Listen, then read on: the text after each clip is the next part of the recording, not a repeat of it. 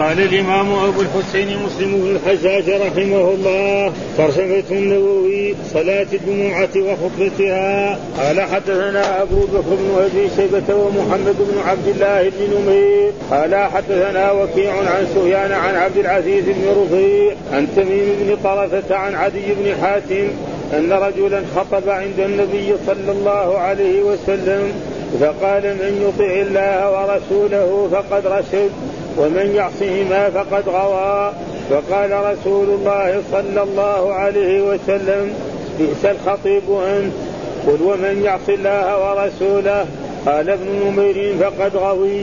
قال حدثنا قتيبة بن سعيد وأبو بكر بن أبي شيبة وإسحاق الحنظلي جميعا عن ابن عيينة. قال قتيبة حدثنا سفيان.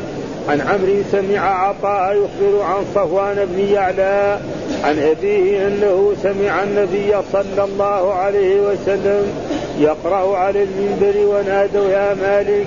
قال وحدثني عبد الله بن عبد الرحمن الدارمي.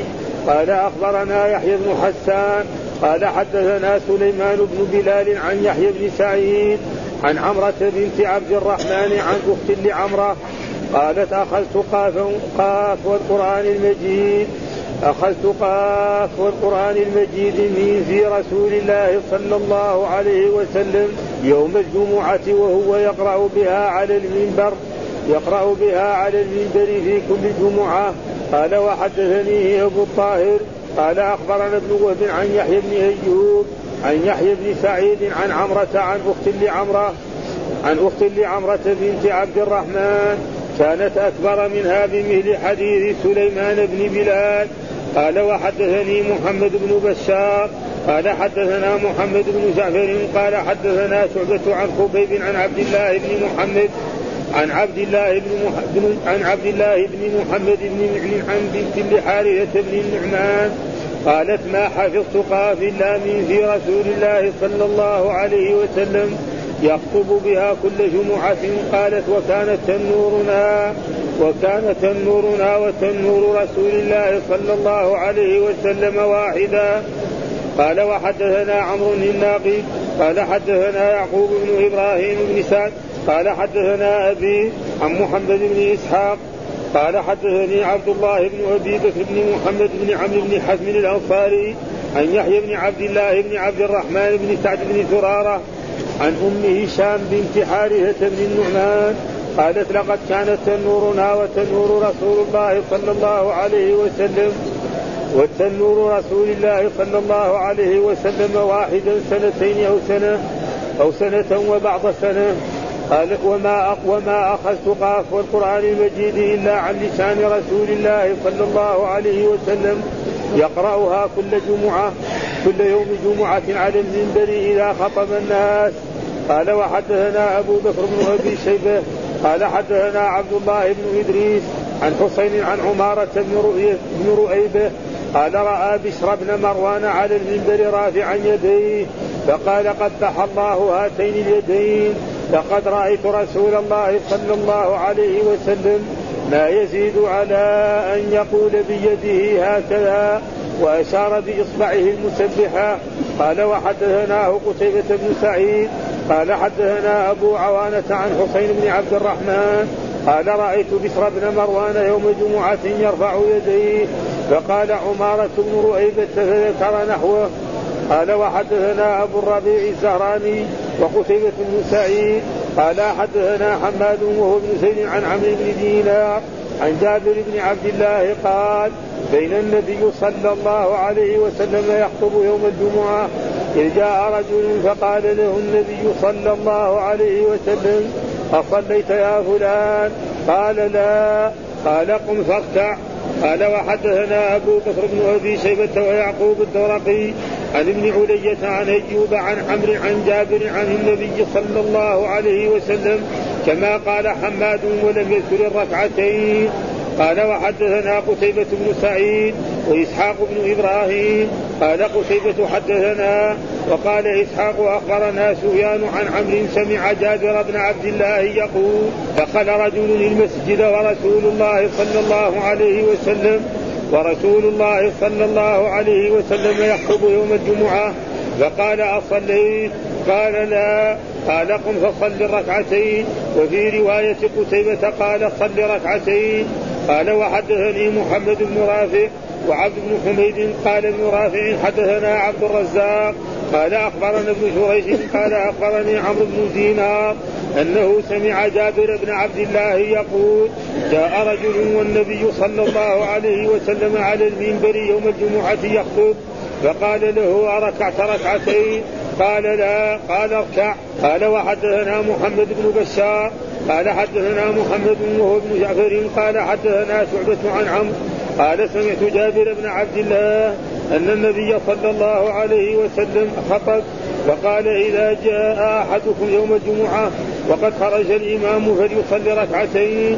قال وحدثنا قتيبة بن سعيد. قال حدثنا ليث. حاء. قال وحدثنا محمد بن رمح قال أخبرنا الليث عن أبي الزبير عن جابر أنه قال جاء سليك الغطفاني يوم الجمعة ورسول الله صلى الله عليه وسلم قاعد على المنبر فقعد سليك فقعد سليك قبل أن يصلي فقال له النبي صلى الله عليه وسلم أركعت ركعتين؟ قال لا. قال قم فاركعهما. قال وحدثنا إسحاق بن إبراهيم وعلي بن خشرم كلاهما عن عيسى بن يونس. قال ابن خشرم أخبرنا عيسى عن الأعمش عن أبي سفيان عن جابر بن عبد الله قال جاء سليك الغطفاني يوم الجمعة ورسول الله صلى الله عليه وسلم يخطب فجلس فقال له يا سليك يا سليك قم فاركع ركعتين وتجوز فيهما. ثم قال إذا جاء أحدكم يوم الجمعة والإمام يخطب فليركع ركعتين وليتجوز فيهما. أعوذ بالله من الشيطان الرجيم، بسم الله الرحمن الرحيم، الحمد لله رب العالمين والصلاة والسلام على سيدنا ونبينا محمد وعلى آله وصحبه وسلم أجمعين، قال الحافظ الحسين مسلم بن الحجاج القشيري النسابوري رحمه الله تعالى وترجم أو العنوان الذي جعله الإمام النووي صلاة الجمعة وخطبتها. صلاة الجمعة مع فرض عين. يجب على جميع الذكور البالغين غير المسافرين غير المرضى.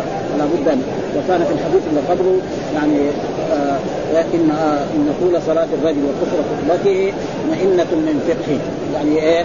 علامة على فقه الخطيب. آه أن تكون خطبته قصيرة وقراءته طويلة. ثم قال إن من البيان سحرا. وفي رواية إن من البيان لسحرا إيش معنى هذا؟ بعضهم فسره إن هذا في غاية في المدح. وبعضهم قال إن ذلك مكروه. ها؟ ومن ذلك الإمام مالك. فإن مثلا الساحر يعني يجعل الإنسان كأنه في غيبوبه ها؟ ابدا. وكذلك الإنسان لما يكون خطيب ويعرف هذا لما يتكلم يعني يجعل الإنسان كأنه. ولذلك كان وبعضهم لا. يعني يمدح هذا ان من البيان لسحرا وهذا يوجد في بعض الرجال حتى اللي ما يبغى يسمع الخطبة يستمعها. ها؟ وقد رأينا هذا. ها؟ جاء مثلا يعني معروف ان إخوان المسلمين كانوا في مصر وكان رئيس الحزب هذا حسن البنا وكان يجي هنا في المدينة ويخطب خطب. ويتكلم. الا ما يبغى يسمع. وكذلك يعني شخص من الجزائر كان إبراهيم كذا يعني خطب مره هنا في هذا المسجد يعني الناس غصب عنهم يستمعوا. ليه؟ لأنه بيان واضح فبعضهم يعني مدحه وبعضهم ولذلك ذكر في هذا يعني ان من البيان لسحرا ما قال. يقول إن البيان قال أبو عبيد هو هو من الفهم وذكاء القلب. وقال القاضي فيه تأويلان. القاضي عياض هذا احدهما أنه ذم لأنه إمالة القلوب وصرفها من مقاطع الكلام. يقول انتبه لفصاحة. ما ينتبه للمعاني. ها؟ كلام إليه. حتى يكتم من الإثم به كما يكتم بالسحر هذا وأدخله مالك في الموقع في باب ما يكره من الكلام. الموقع كده باب ما يكره من يكون الرجل خطير وفصيح كده. يعني يسحر الناس الكلام. حتى تكون كأنهم نائمين من فصاحته وقوته. هذا كما يريد وأدخله مالك الموقع في باب ما يكره من الكلام وهو مبغض وفي تأويل الحديث والثاني أنه مجهل لأن الله تعالى امتن على عباده بتعليمهم البيان قال الرحمن علم القرآن خلق الإنسان علمه بالبيان وكون التشريع وكون هذا يعني فالمسألة وقد يحصل هذا وهذا. وشبهه بالسحر لميل القلوب إليه وأكل السحر الصرف فالبيان يصرف القلوب ويميلها إلى ما تدعو إليه. هذا كلام وهذا التاويل الثاني هو الصحيح. يعني الإنسان لما يكون يعرف الكلام ويعرف الايجاز ويعرف يتكلم فيجعل الناس يعني كأنهم مسحورين وهذا تقريبا طيب قد يفهم منه. فهذا معناه إنه في الحديث وأما الأحاديث الثانية يبين لنا في ما يشرع يعني أن الإنسان في الخطبة لازم إيه؟ يفصل. وفي التعليم يوجد. في الخطبة ولذلك الرسول أنكر على لما قال ومن يعصيهما ها من يطع الله ورسوله. بعدين قال ومن يعصينا. قال لازم يقول ومن يعصي الله ورسوله. ما يقول من يعصينا الضمير واحد يقول الآن. فلذلك أنكر عليه الرسول وقال بئس الخطيب أنت. ها؟ فلذلك مثلا في العلم لا بأس أن يوجد. وموجود هذا في القرآن. الايجاز يكون جملة قصيرة وتؤدي معاني. وهذا موجود في القرآن. والرسول أوتي جوامع الكلم. ومن ذلك قوله تعالى يعني ولكم في القصاص حياه العرب كانوا يقولوا إيه؟ آه القتل أمثال القتل. يعني إذا قتلنا القاتل بعدين ما يقتل لكن جاءت هذه الآية ولكم في القصاص حياة. يعني بس الإنسان ما هو ما حتى ما عنده معلومة. شوف هذه الجملة وهذه الجملة. فرق بينهم كما بين الأرض والسماء. ها؟ بدون معرفه بدون معرفة علمية يعني ابدا ها؟ ولأجل ذلك كان لازم في في العلم لا بأس أن يوجد. ولكن في الخطب لازم يبين ويكون إيه؟ الاطناب وهذا ما يقول في هذا الحديث. والحديث يقول حدثنا أبو بكر بن أبي شيبة ومحمد بن عبد الله بن نمير قال حدثنا وكيع عن سفيان عن عبد العزيز ابن رفيع عن تميم عن طرفة عن عدي بن حاتم أن رجلا خطب عند النبي صلى الله عليه وسلم فقال من يطع الله ورسوله فقد رشد هذا ما في شيء. ها ومن يعصهما ها كان يقول ومن يعصي الله ورسوله ها فلذلك فقد غوى. فقال رسول الله بئس الخطيب أنت لأن هذا محل خطبة لازم إيه؟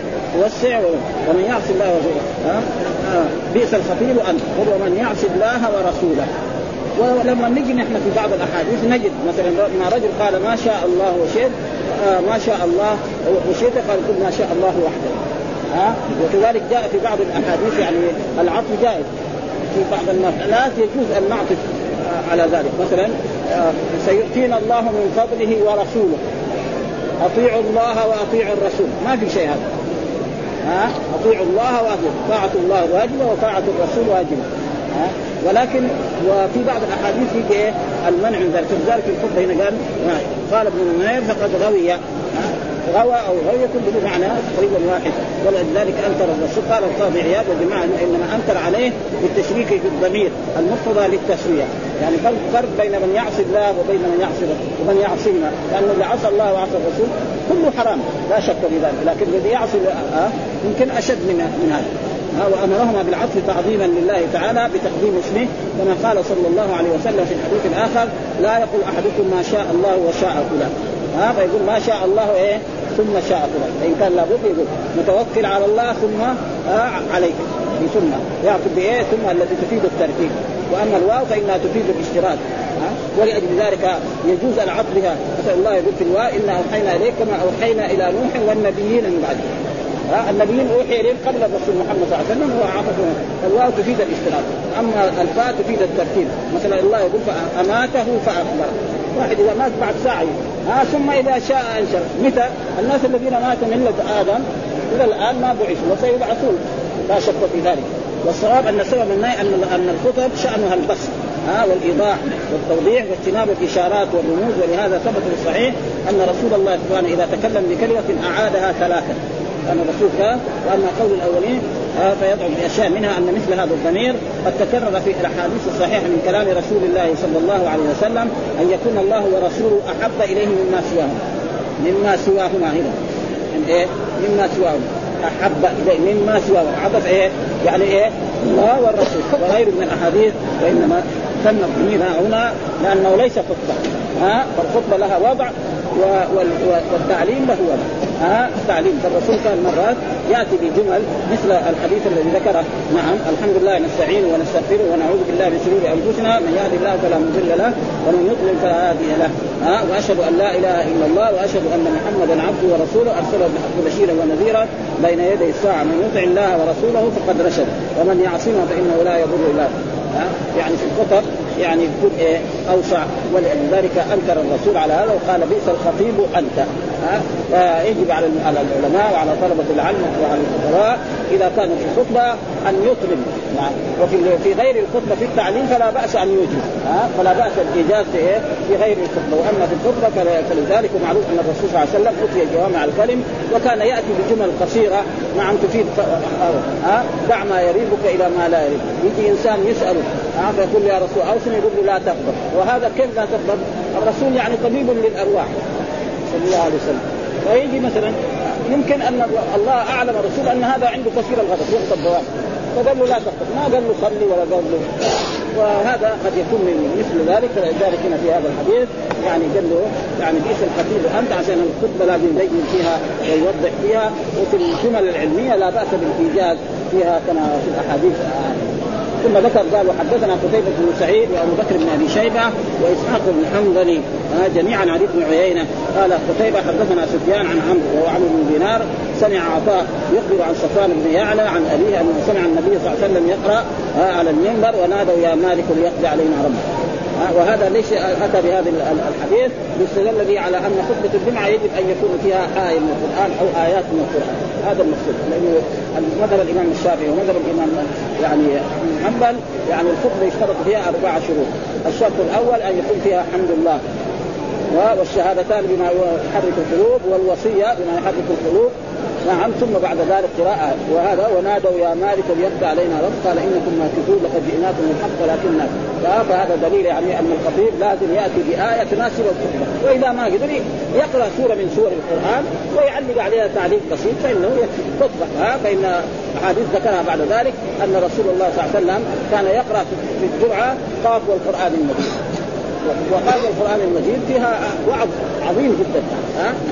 ونادوا يا مالك هذا هذا يعني الاستدلال بهذه الآية على أنه يجب على الخطيب أن يأتي بآية. نعم تناسب الخطبة حفظته أو آيات من القرآن عشان وإذا خطب خطبة عصرية كما يخطب الآن في بعض هذا أو الكتب الحديثة فإنها لا تسمى خطبة ولا تصلى الجمعة. ابدا. يمنع من أن يصلى بل يصلي الظهر. ثم قال وحدثنا عبد الله بن عبد الرحمن الدارمي أخبرنا يحيى بن حسان حدثنا سليمان بن بلال عن يحيى بن سعيد عن عمرو بنت عبد الرحمن عن أختي لعمره قالت آخذت القرآن القرآن المجيد من في رسول الله صلى الله عليه وسلم يوم الجمعة وهو يقرأ بها على المنبر في كل يوم. يعني علماء الحديث ما ما يكتبوا عن أختي لعمره لكن هذه صحابية ها؟ والا لو قال مثلا عن رجل من السلف أو رجل من التابعين الحديث ما يقول. لازم يعرف مين هذا الرجل من التابعين ها؟ فان كان ثقة ما هو ثقة. دحين هي تقول عن أخت لعمره إيش هي صحابيه والصحابة كلهم عدول. يعني اتفق العلماء جميعا على أن الصحابة كلهم عدول. ما يحتاج ها؟ إذا قال عن اصحاب عن رجل من أصحاب رسول الله صلى الله عليه وسلم خلاص. أما إذا قال عن رجل من التابعين أو تابع التابعين لازم يعرف مين هو اسمه إيه وكيف قراءته وهل هو ثقة أو غيره. ولذلك قال هي اخ يعني أخت لعمرة وهي أكبر سنا. فهي إذا كان عمرة صحابية ها فكل عمره تكون اولى أنها صحابية ولذلك يعني لا لا ضير في مثل هذه الأشياء. وإلا لو قالت بس عن عن مثلا عن أخت لعمرة وما كانت من الصحابة ما يقدر. ها لازم حتى يعرف ما يعرف فتقول هذه أخت لعمر قالت أخذت قاف والقرآن المجيد. قاف والقرآن المجيد من في رسول الله صلى الله عليه وسلم. وهذا إيه؟ أصل من فم رسول الله صلى الله عليه وسلم. ومعلوم أن الأسماء الخمسة ترفع بالواو وتنصب بالألف وتجر بالياء ومن حرف جر وفي الثانية هذه إيه؟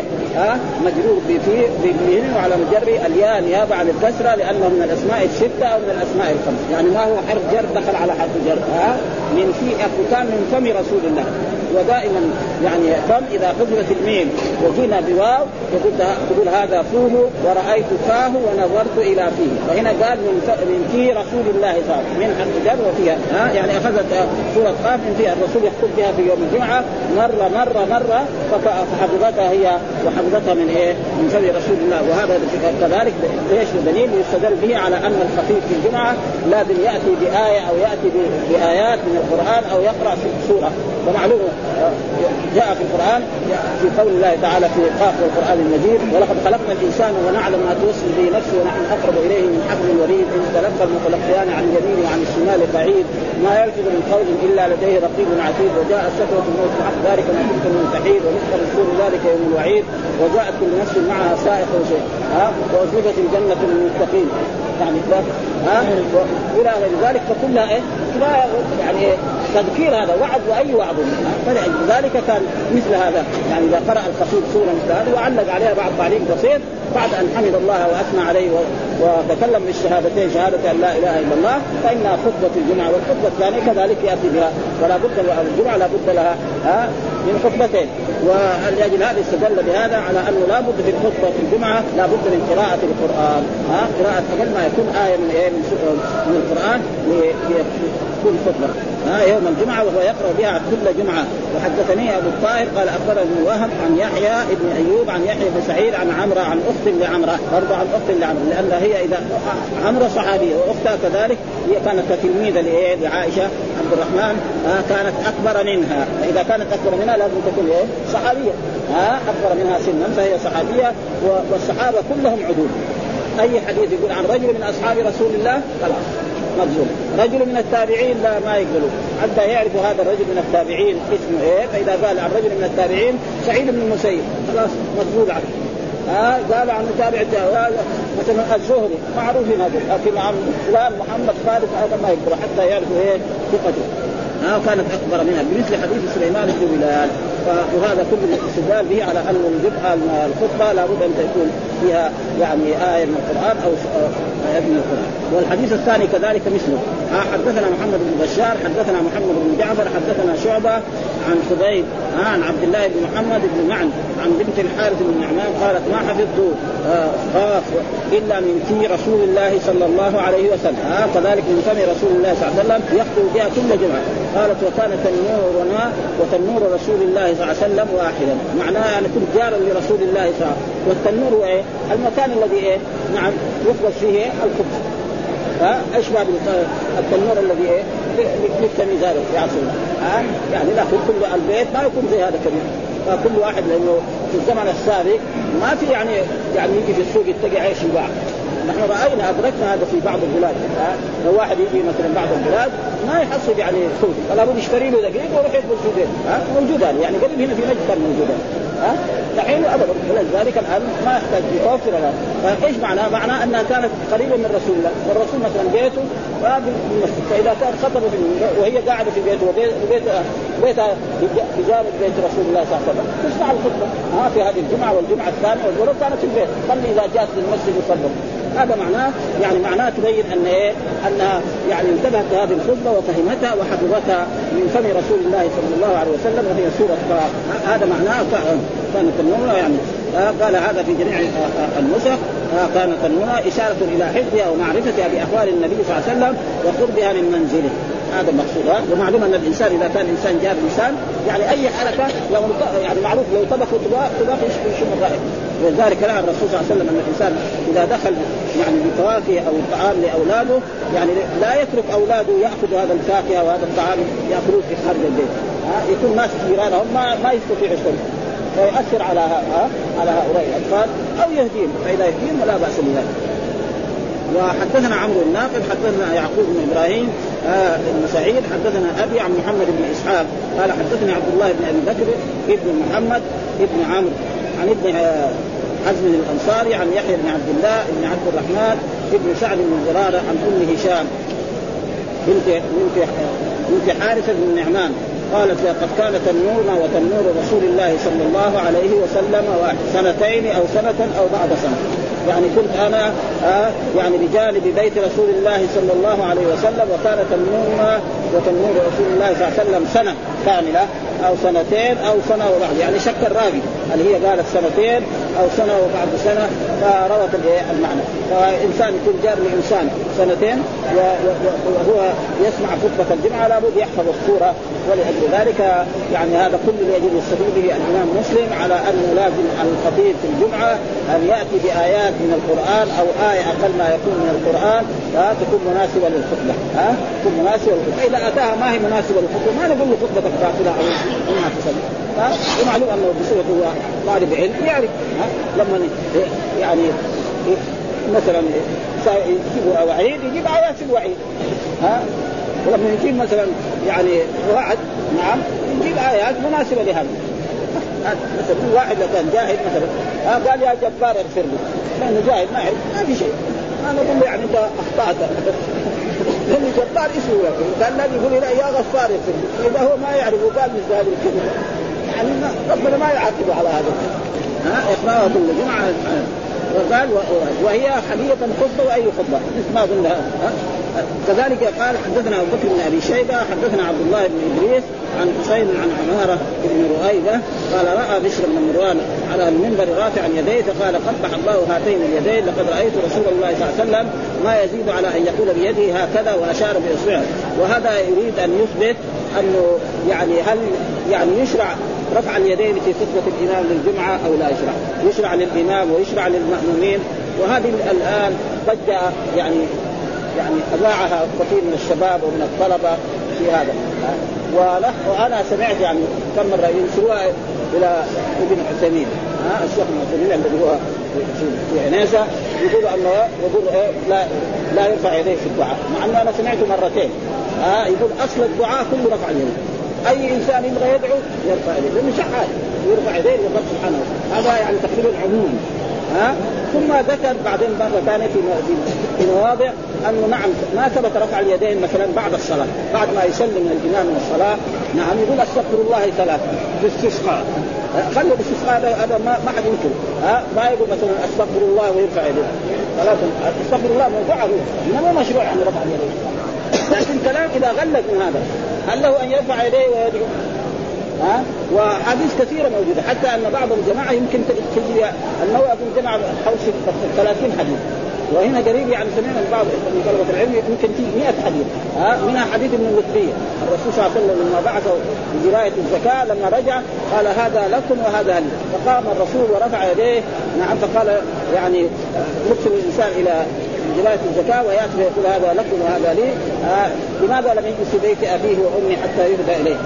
فقال اللهم إني أبرأ إليك مما فعل ابن اللطفيه بهذا العبارة. ها وفي الاستسقاء هذا كان يرفع يديه زيادة. ولذلك بعض الأحاديث أن الرسول قال لا يرفع يديه في الاستسقاء. ومعنى يرفع يديه زيادة عن وحديث موجود في بلوغ في بلوغ بلوغ المرام. ها في باب جامع الذي في آخر كتاب بلوغ المرام. فحديث أخرجه الترمذي. يرفع يديه فان الله يستحي أن يرد عبده صفرا. فإذا المسألة لا يحتاج يعني يشوش فيها طلبة العلم. فالذي رفع يديه لا ينكر عليه والذي ما رفع يديه لا ينكر عليه. ها؟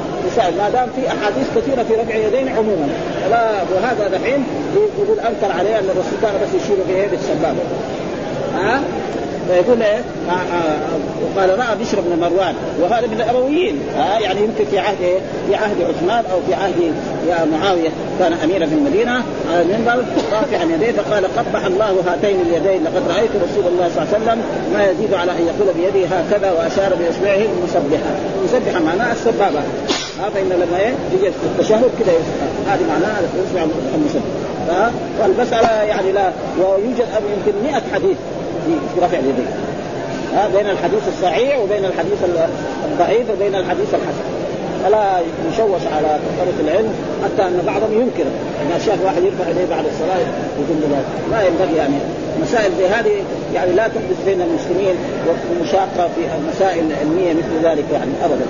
وأشار بإصبعه المسبع وحدثنا قتيبة بن سعيد حدثنا أبو حسين بن عبد الرحمن قال رأيت بشر بن مروان يوم الجمعة يرفع يديه فقال عماره بن ايده فذكر نحوه. يعني قال مثل ما قال في الأول يعني لقد رأيت رسول الله صلى الله عليه وسلم يقول بيديه هكذا. وقال قبح الله قبح الله بين يديه. فهم من ذلك ومع ذلك ما دام في أحاديث عموم في رفع اليدين لأن هذا دعاء مثلا. لما الإمام يدعو اللهم أعز الإسلام والمسلمين واذل الشرك والمشركين آه اللهم اسقنا الغيث ولا تجعلنا من القانطين مين يقول لا ترفع يديك؟ دعاء ما في شيء. والذي يعني راى إنه هذا بهذا الحديث على كل حال يعني له في ممسك يعني هذا حديث وقعنا عليه. في يعني أنكر إيه؟ الصحابي إنه مثل ذلك وكذلك حديث بعد قال حدثنا أبو الربيع الزهراني وقتيبة بن سعيد قال حدثنا حماد وهو بن زيد عن عمرو بن دينار عن جابر بن عبد الله قال بين النبي صلى الله عليه وسلم يوم الجمعة إذ جاء رجل فقال له النبي صلى الله عليه وسلم أصليت يا فلان؟ قال لا قال قم فاركع.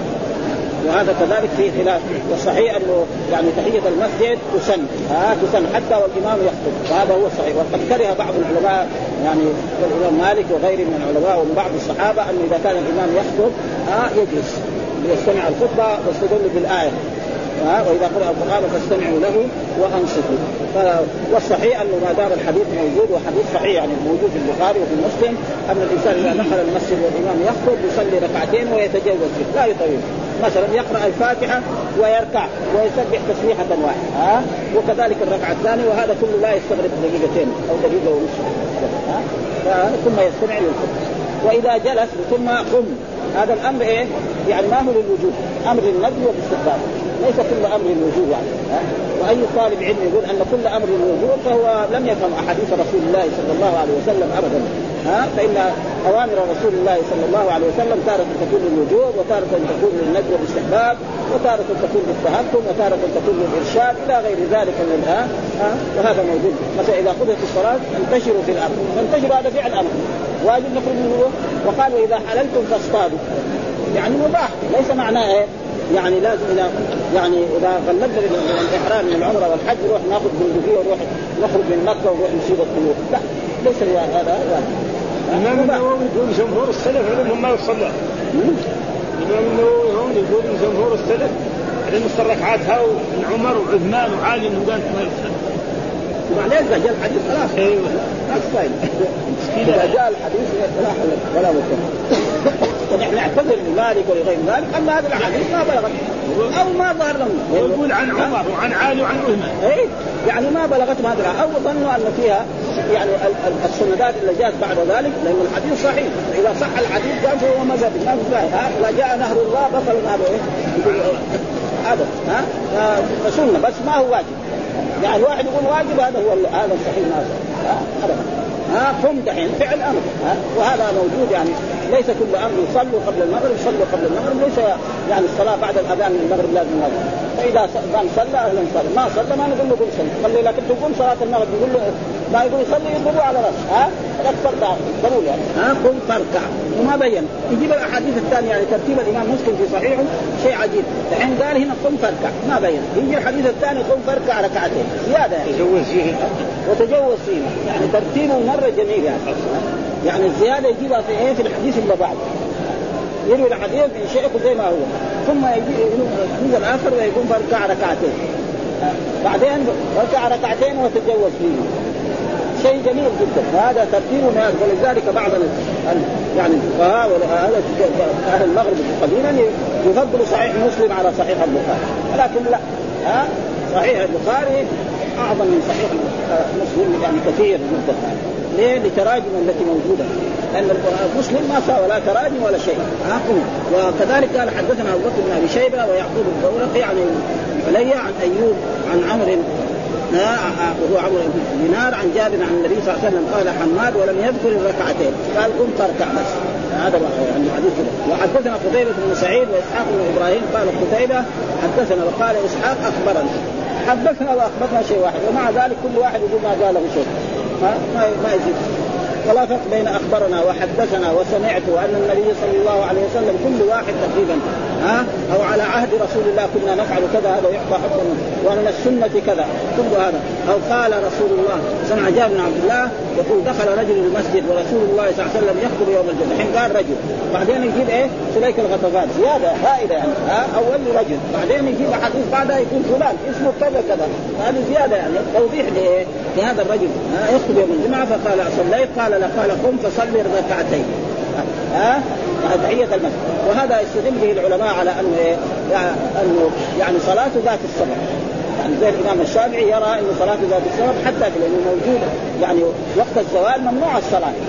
جاء في حديث يمنع من الصلاة ولكن مثل هذا الوقت فإذا يصلي ركعتين تحية المسجد يعني في الحديث إذا دخل أحد المسجد المسجد فلا يجلس حتى يصلي ركعتين. حتى يصلي ولا يجلس. نهي العلم هذا النهي حرام؟ لا ما هو على وجه الكراهة. فذلك الأمر تارة يكون للوجوب والأمر تارة يكون للنجم والاستحباب وتارة يكون للتهكم.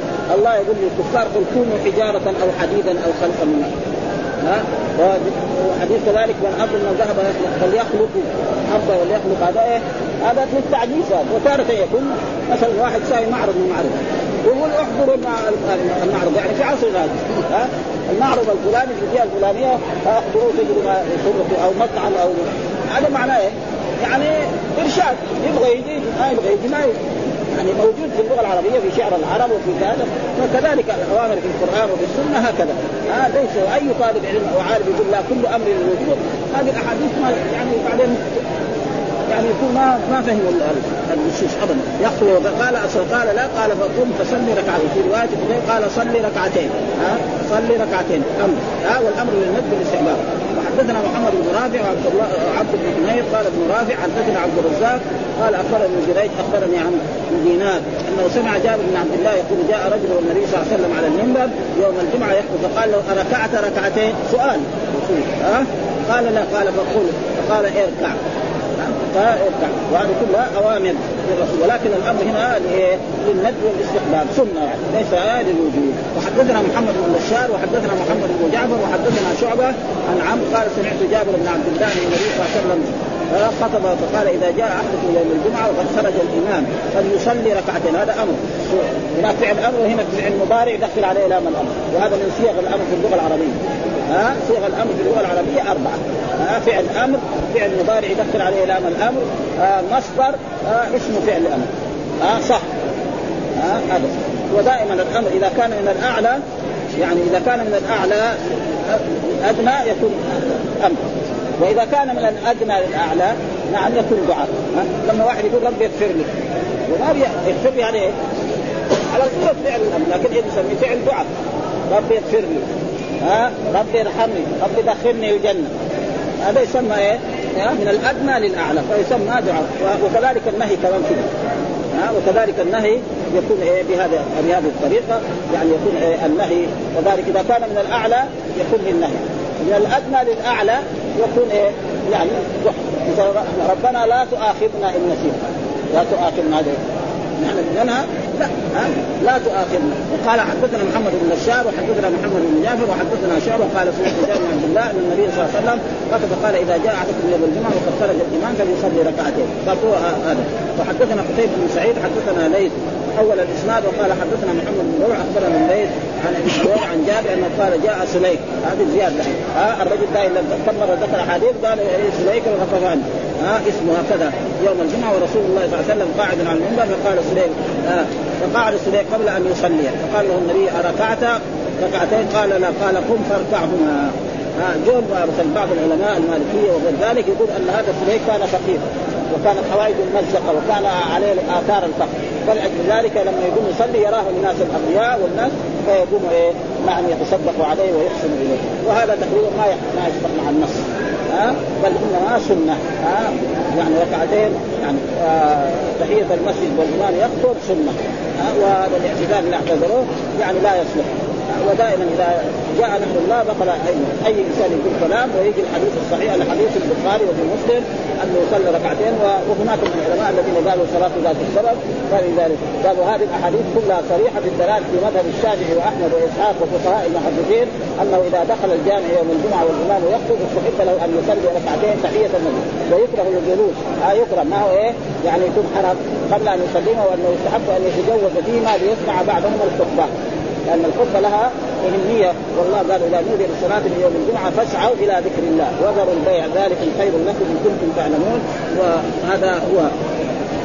وحكم هذا يستحب أن يتجوز فيما ليسمع الخطبه وحكى وحكى هذا النظر أيضا وحكى هذا النظر أيضا عن الحسن البصري وغيره من المتقدمين.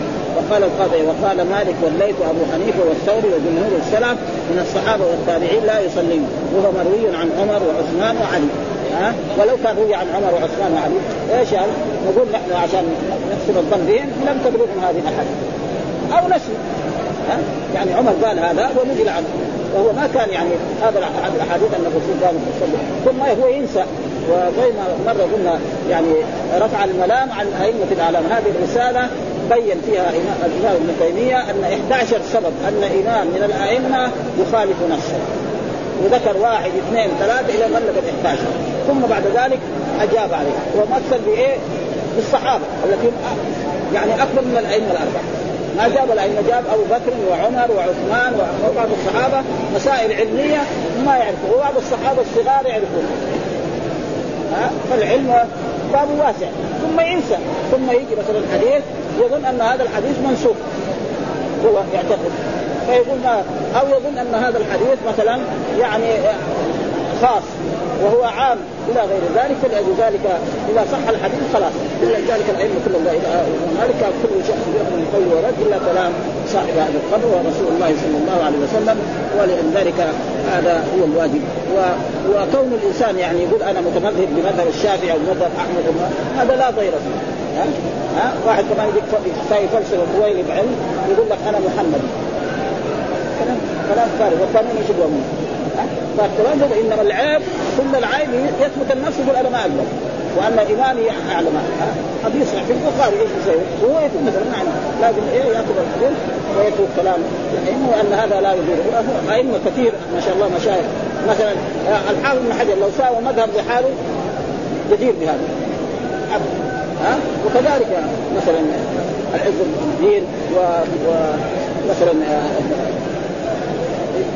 علم دول هذول كل واحد لو سوى مذهب لحاله يستقيم لكن كلهم يقول لك فلان الشافعي ها فلان الحنبلي فلان المالك.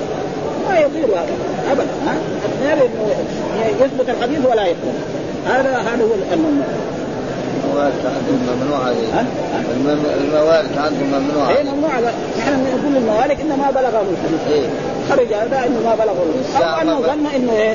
إنه هذا الحديث ضعيف وتبين الحديث ما هو ضعيف. لأنه ذاك الوقت مالك لسه مالك هو أول من ألف. لما يجي مين ألف؟ الصهري ومالك. هذول اللي ألفوا الكتب إيه؟ ومالك كم عنده حديث؟ الأحاديث المرفوعة اللي في الموطا 500 حديث. 500 حديث. الأحاديث المرفوعة عن رسول الله. بس في فقه مالك الموطا في إيه؟ فقه. ها؟ يجي إيه؟ عن الصحابة وعن التابعين. وإلا فأحاديث المرفوعة كلها 500 إلا قال رسول الله صلى الله عليه وسلم. 500 بس ها؟ البخاري لا. البخاري الحين بعض الكتب يقول لك يعني 4000 ومكرر 7000 والحافظ يقول لما قرينا المقدمه نحن يقول ما في إلا 1500 2500 حديث 2500 حديث فأذن الشيخ محمد قال لي لا النسخ تختلف. يعني نسخ البخاري تختلف يعني في نسخ كذا وفي نسخ يقول لك رواية فلان رواية فلان رواية فلان. يجي مثلا الآن مسلم احاديثه أكثر من البخاري. ها؟ يجي مثلا اللجوء مثلا الإمام أحمد مسلم أكثر وأكثر. هذا ما ما عليهم غير يعني. ها؟